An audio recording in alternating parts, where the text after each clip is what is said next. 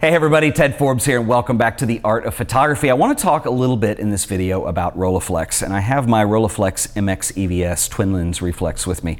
Um, one of my favorite cameras, one of the coolest ones in my collection I think and this has been such a joy to shoot on. I've done a lot of photographs on this over the years and I, the news came out about two weeks ago. Um, I saw the story run on Petapixel and I'll link up to everything in the show notes so you can check it out but the news came out that Rolleiflex had gone out of business.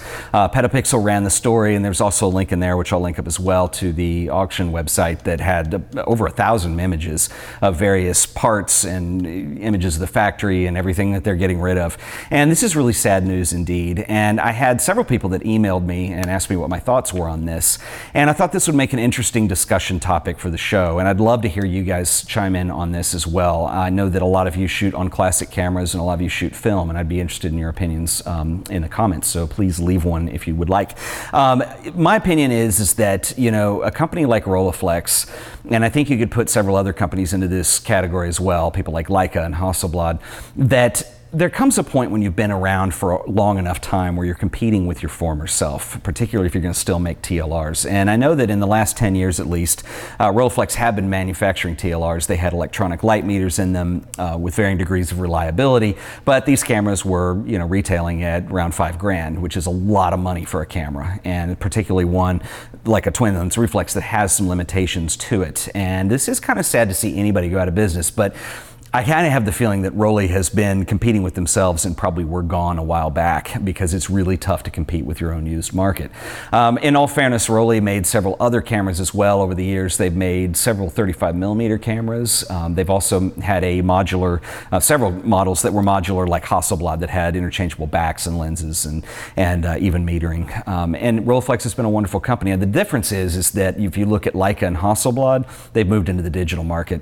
And truth be known, Leica has hasn't produced a film camera in years, and I don't think that Hasselblad has either. And that's a big difference, is because they stay kind of relevant and they go ahead and let their old cameras in the used market be itself. And if you want to buy a camera from that, they're not competing with that. And I, am not saying that that was Rollei's business model, but I sure felt like, especially when they were still making TLRs, that that was the case. Um, I had one person that asked me in an email, you know, what I thought this meant for repairs and parts and things of that nature on the used market. You know, I think right away it probably doesn't mean too much because there's a lot of old Rolleiflexes out there, and you can pull parts from dead cameras. Um, I don't know, you know, the people who do repairs. I think the person that probably is, you know, the go-to guy for Rolleiflex repairs is a guy named Harry Fleenor, and I'll link up to his website as well. I've never actually sent a camera to Harry, but um, I've considered doing this one because this one is in need of a of a CLA at this point. It's got a little tracking issue when you get to the end of the roll of film, and it likes to overlap the last two or three images.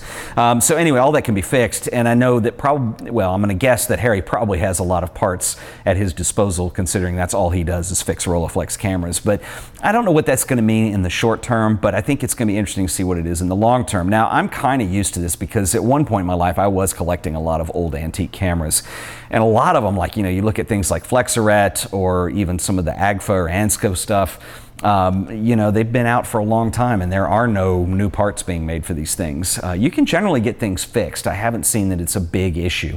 I'd like to hear from you guys on this. Those of you who have had cameras repaired, you know, what is that like? What is the issue? Um, sometimes I do know that it can be expensive, but I still think that when you consider what these cameras do and what it's like to shoot on one, the expense isn't that bad. I think a CLA will probably run you between two and three hundred dollars, depending on what needs to be done, assuming there's no major work to be done. But the fact that you bought these cameras used, you know, I, you will spend money on things. I understand that, but uh, for me, it's kind of worth it. Uh, you know, and I've said this before when we did a bunch of episodes on TLRs, that there's a lot of restrictions that you have on a twin lens reflex camera. I mean, you have fixed focal length on the lens. Um, they did make several models of this. Most of them were 80 millimeter lenses. They had a telephoto and they had a wide angle and they had a handful of cameras like this one that were 75 millimeter lenses. And you know, you have a limitation there, the, the lack of a light meter in this model, um, you know, so you have to learn how to make an exposure manually. You have to learn how to, how to do that.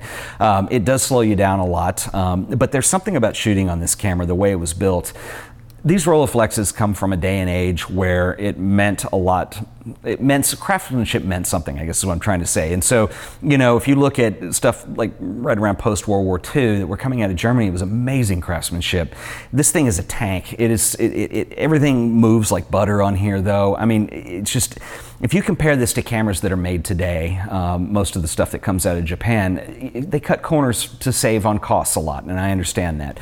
And so sometimes things have a little bit more of a plasticky feel than, than normal, and Rolleiflex were not like that. And it's sad to kind of see this era go by the wayside a little bit, where you know people put a lot of care and craftsmanship into what they were making, and you know it's a little bit gone.